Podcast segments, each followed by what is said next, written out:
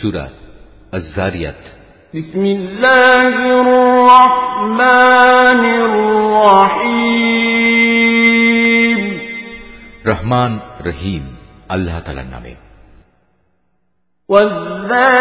والذاريات ذروا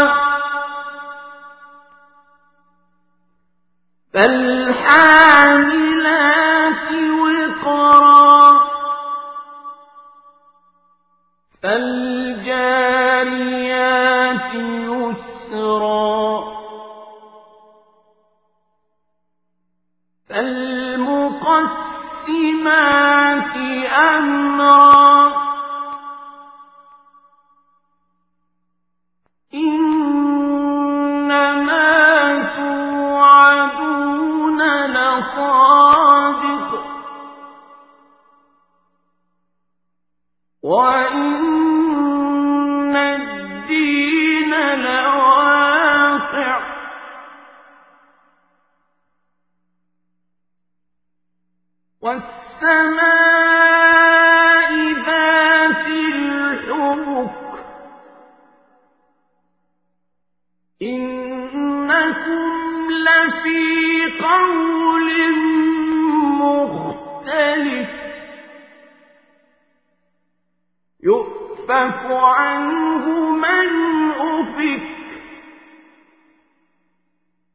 قتل الخراصون الذين هم في غمرة ساهون ঝঞ্ঝা বিক্ষুব্ধ বাতাসের শপথ যা ধুলাবালি উড়িয়ে নিয়ে যায় অতপর মেঘমালার শপথ যা পানির বোঝা বয়ে চলে জলযান সমূহের শপথ যা ধীরে ধীরে এগিয়ে চলে। অতপর তাদের ফেরেশতাদের শপথ, যারা আল্লাহর আদেশ মোতাবেক প্রত্যেক বস্তু বন্টন করে। কেয়ামতের যে দিনের ওয়াদা তোমাদের সাথে করা হচ্ছে, তা অবশ্যম্ভাবী সত্য। বিচার আচারের একটা দিন অবশ্যই আসবে। বহু কক্ষ বিশিষ্ট আকাশের শপথ, তোমরাও কেয়ামতের ব্যাপারে নানা কথাবার্তার মধ্যে নিমজ্জিত রয়েছ। মূলত সে ব্যক্তি গোমরা হয়ে গেছে যে আখেরাতের এই বিশ্বাস পরিত্যাগ করেছে ধ্বংস হোক যারা শুধু অনুমানের উপর ভিত্তি করে কথা বলে সর্বোপরি যারা জাহেলিয়াতে নিমজ্জিত হয়ে মূল সত্য থেকে উদাসীন হয়ে পড়েছে يسألون أيان يوم الدين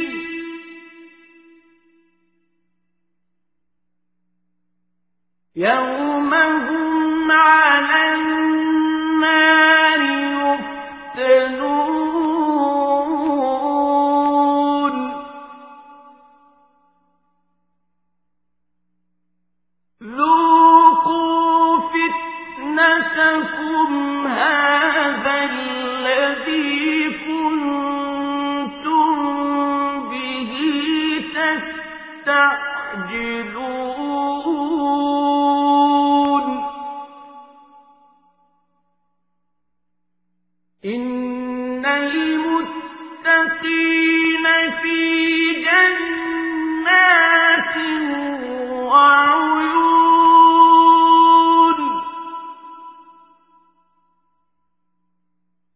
آه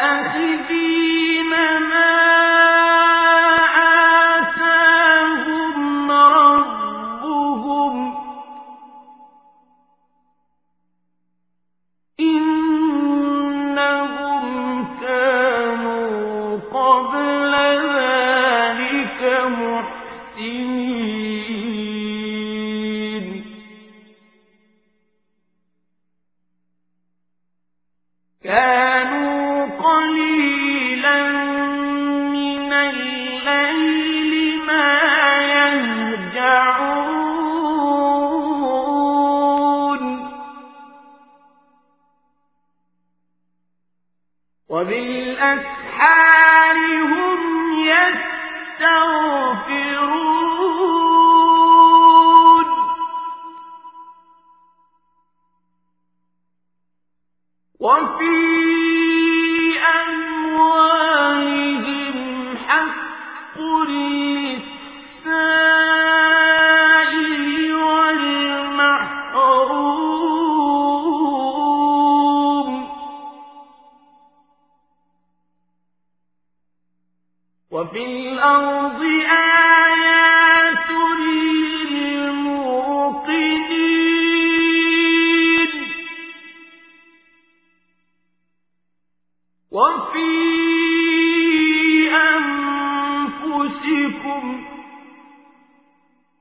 أفلا تبصرون؟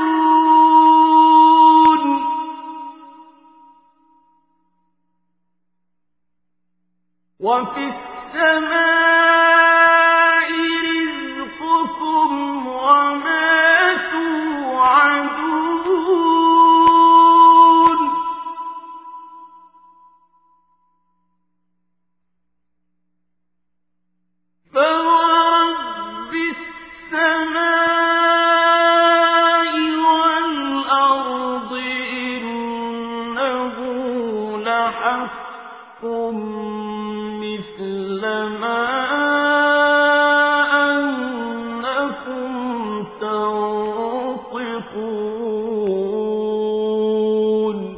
এরা তামাশার ছলে জিজ্ঞেস করে, বিচারের দিন কবে আসবে?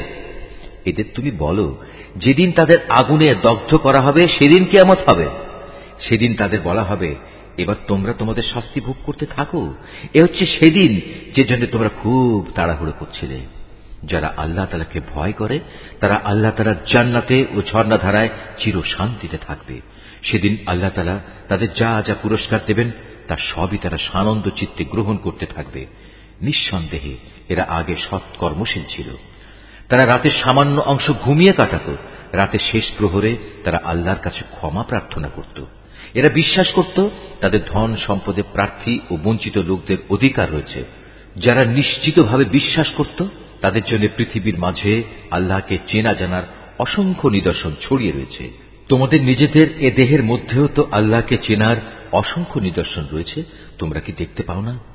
আকাশের মাঝে রয়েছে তোমাদের রিজেক তোমাদের দেয়া যাবতীয় প্রতিশ্রুতি অতএব এ আসমান জমিনের মালিকের শপথ এ গ্রন্থটা নির্ভুল ঠিক যেমনি তোমরা এখন একে অপরের সাথে কথাবার্তা বলছো هل أتاك حديث ضيف إبراهيم المكرمين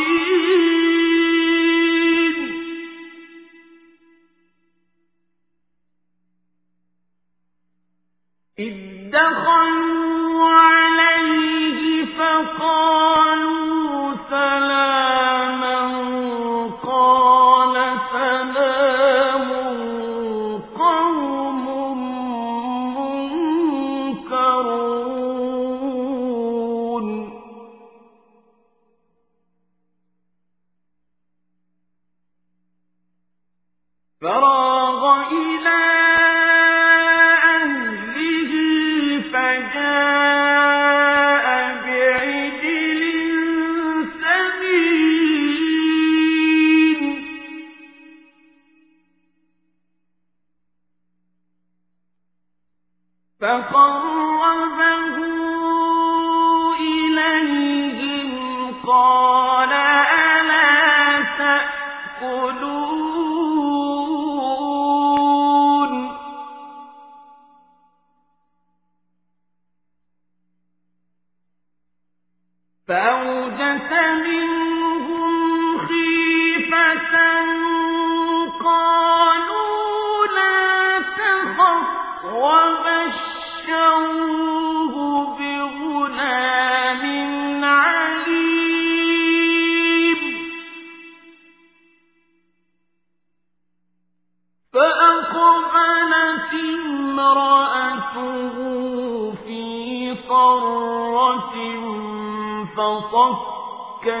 وجهها وقالت عجوز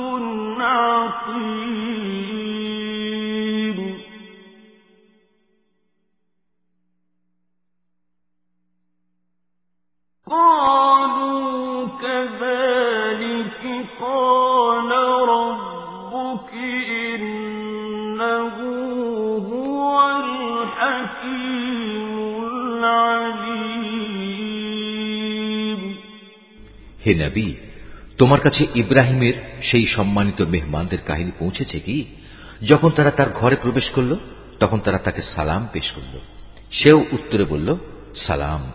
কিন্তু তার কাছে এদের অপরিচিত লোক বলে মনে হল। এরপর চুপে চুপে নিজ ঘরের লোকদের কাছে চলে গেল।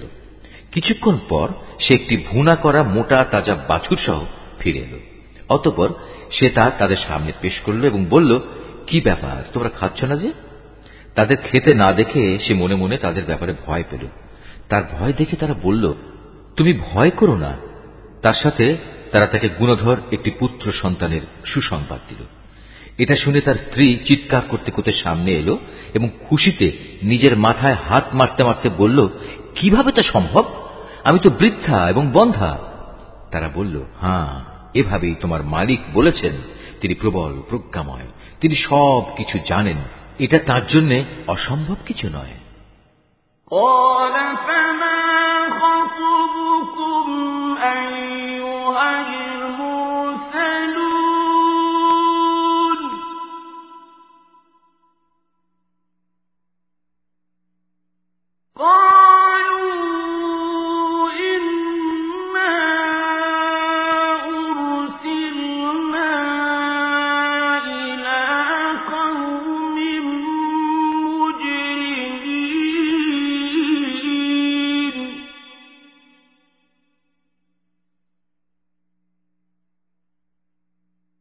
لنرسل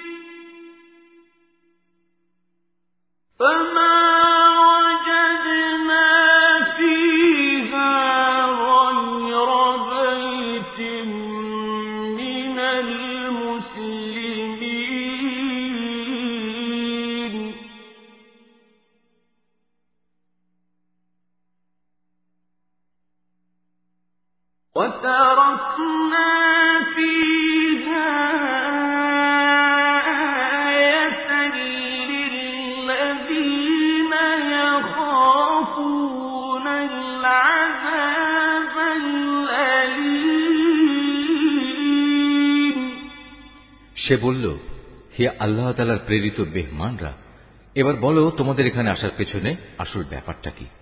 তারা বলল, আমাদের আল্লাহর পক্ষ থেকে একটি অপরাধী জাতির কাছে তাদের সাহস্তা করার জন্য পাঠানো হয়েছে। আমাদের বলা হয়েছে, আমরা যেন মাটির শক্ত পাথর তাদের উপর বর্ষণ করি, যাতে তাদের নাম ধাম তোমার মালিকের কাছ থেকে চিহ্নিত করে দেয়া হয়েছে। এটা হচ্ছে সীমা লঙ্ঘনকারী জালেমদের জন্য। অতপর আমি সেই জনপদ থেকে এমন প্রতিটি মানুষকে বের করে এনেছি যারা ইমানদার ছিল আসলে সেখানে মুসলমানদের একটি ঘর ছাড়া উদ্ধার করার মতো দ্বিতীয় কোনো ঘরই আমি পাইনি তাদের ধ্বংস করে আমি পরবর্তী এমন সব মানুষদের জন্য একটি নিদর্শন সেখানে রেখে এসেছি যারা আমার কঠিন আজাবকে ভয় করে فتولى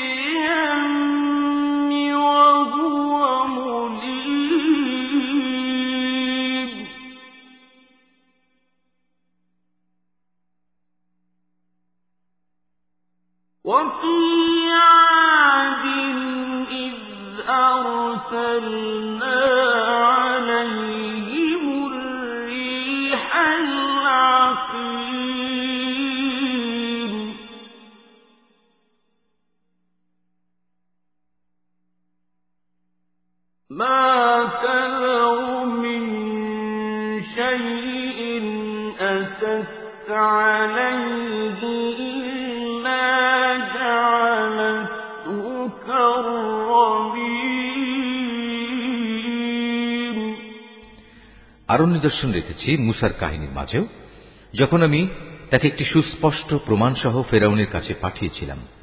সে তার সাঙ্গপাঙ্গ সহ হৃদায়ত থেকে মুখ ফিরিয়ে নিল এবং সে বলল এ তো হচ্ছে জাদুকর কিংবা আস্ত পাগল।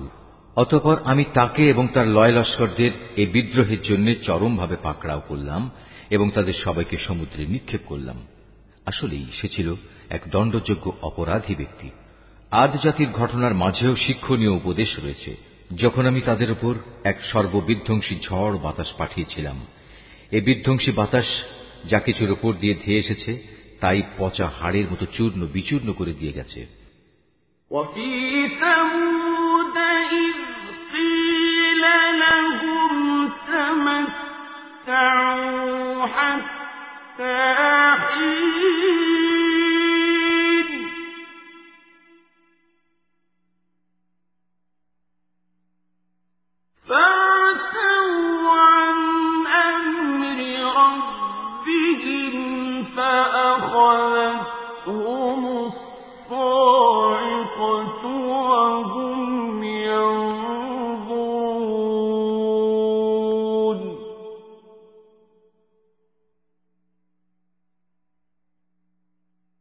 فما استطاعوا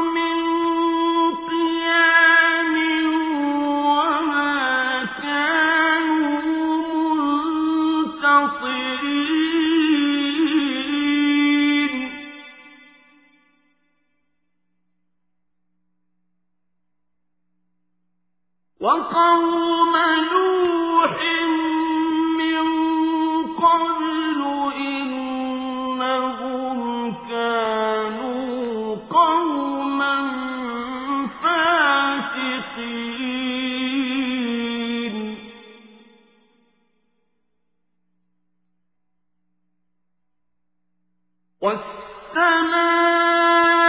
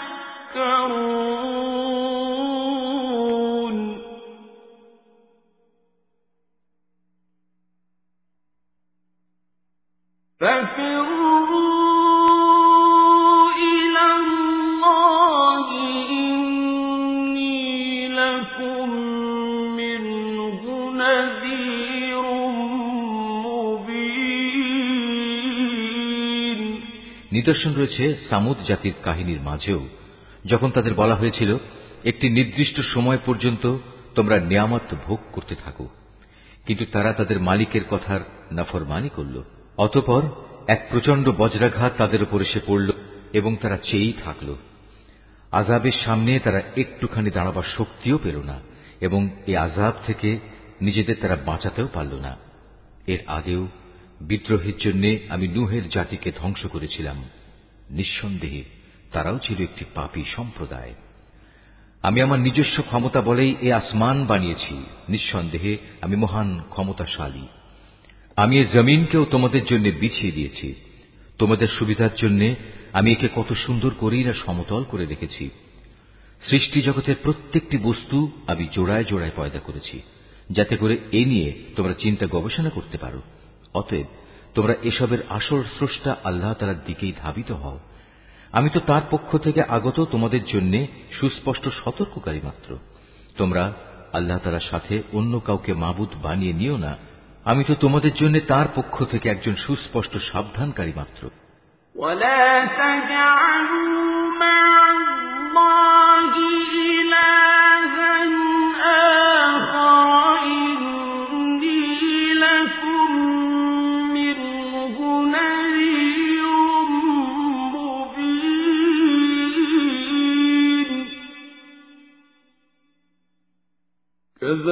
الْمَلِكِ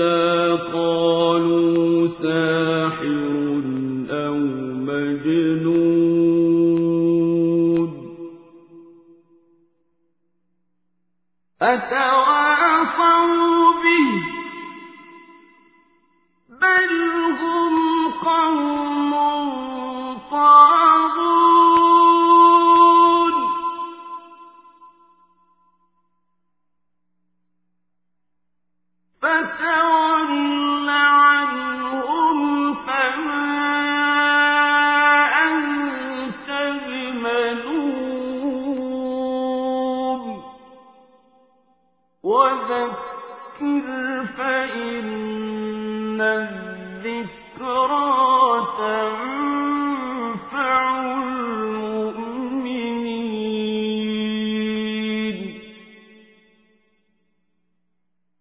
وما خلقت الجن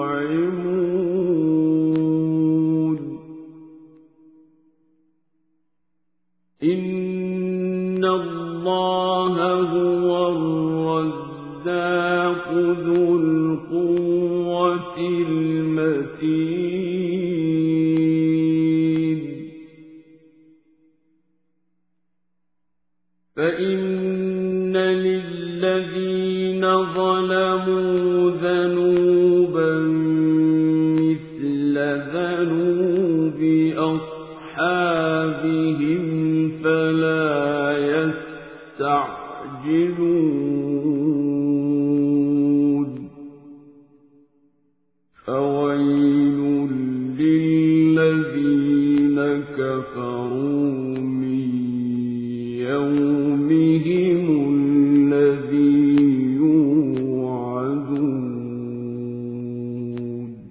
রসুলদের ব্যাপার এমনটি হয়ে এসেছে এর আগের মানুষদের কাছে এমন কোন রসুল আসেনি যাদের এরা জাদুকর কিংবা পাগল বলেনি একই ব্যাপার এরা কি একে অপরকে এই একই পরামর্শ দিয়ে এসেছে যে বংশানুক্রমে সবাই একই কথা বলবে? না আসলে এরা ছিল সীমা লঙ্ঘনকারী জাতি। অতএব হে নবী, তুমি এদের উপেক্ষা করো। এজন্য তুমি কোন ক্রমেই অভিযুক্ত হবে না। তুমি মানুষদের আল্লাহ তালার পথে উপদেশ দিতে থাকো, কেননা উপদেশ ইমানদারদের উপকারে আসে। আমি মানুষ এবং জিন জাতিকে আমার ইবাদত করা ছাড়া অন্য কোনো উদ্দেশ্যে সৃষ্টি করিনি। আমি তো তাদের কাছ থেকে কোন রকম জীবিকা দাবি করি না। তাদের কাছ থেকে আমি এও চাই না, তারা আমাকে খাবার যোগাবে। নিঃসন্দেহে আল্লাহ তালাই জীবিকা সরবরাহকারী। তিনি মহাপরাক্রমশালী, প্রবল ক্ষমতার অধিকারী। অতএব যারা সীমা লঙ্ঘনকারী জালেম, তাদের জন্য প্রাপ্য আজাবের অংশ ততটুকুই নির্দিষ্ট থাকবে, যতটুকু তাদের পূর্ববর্তী জালেম লোকেরা ভোগ করেছে। সুতরাং আজাবের ব্যাপারে তারা যেন খুব তাড়াহুড়ো না করে।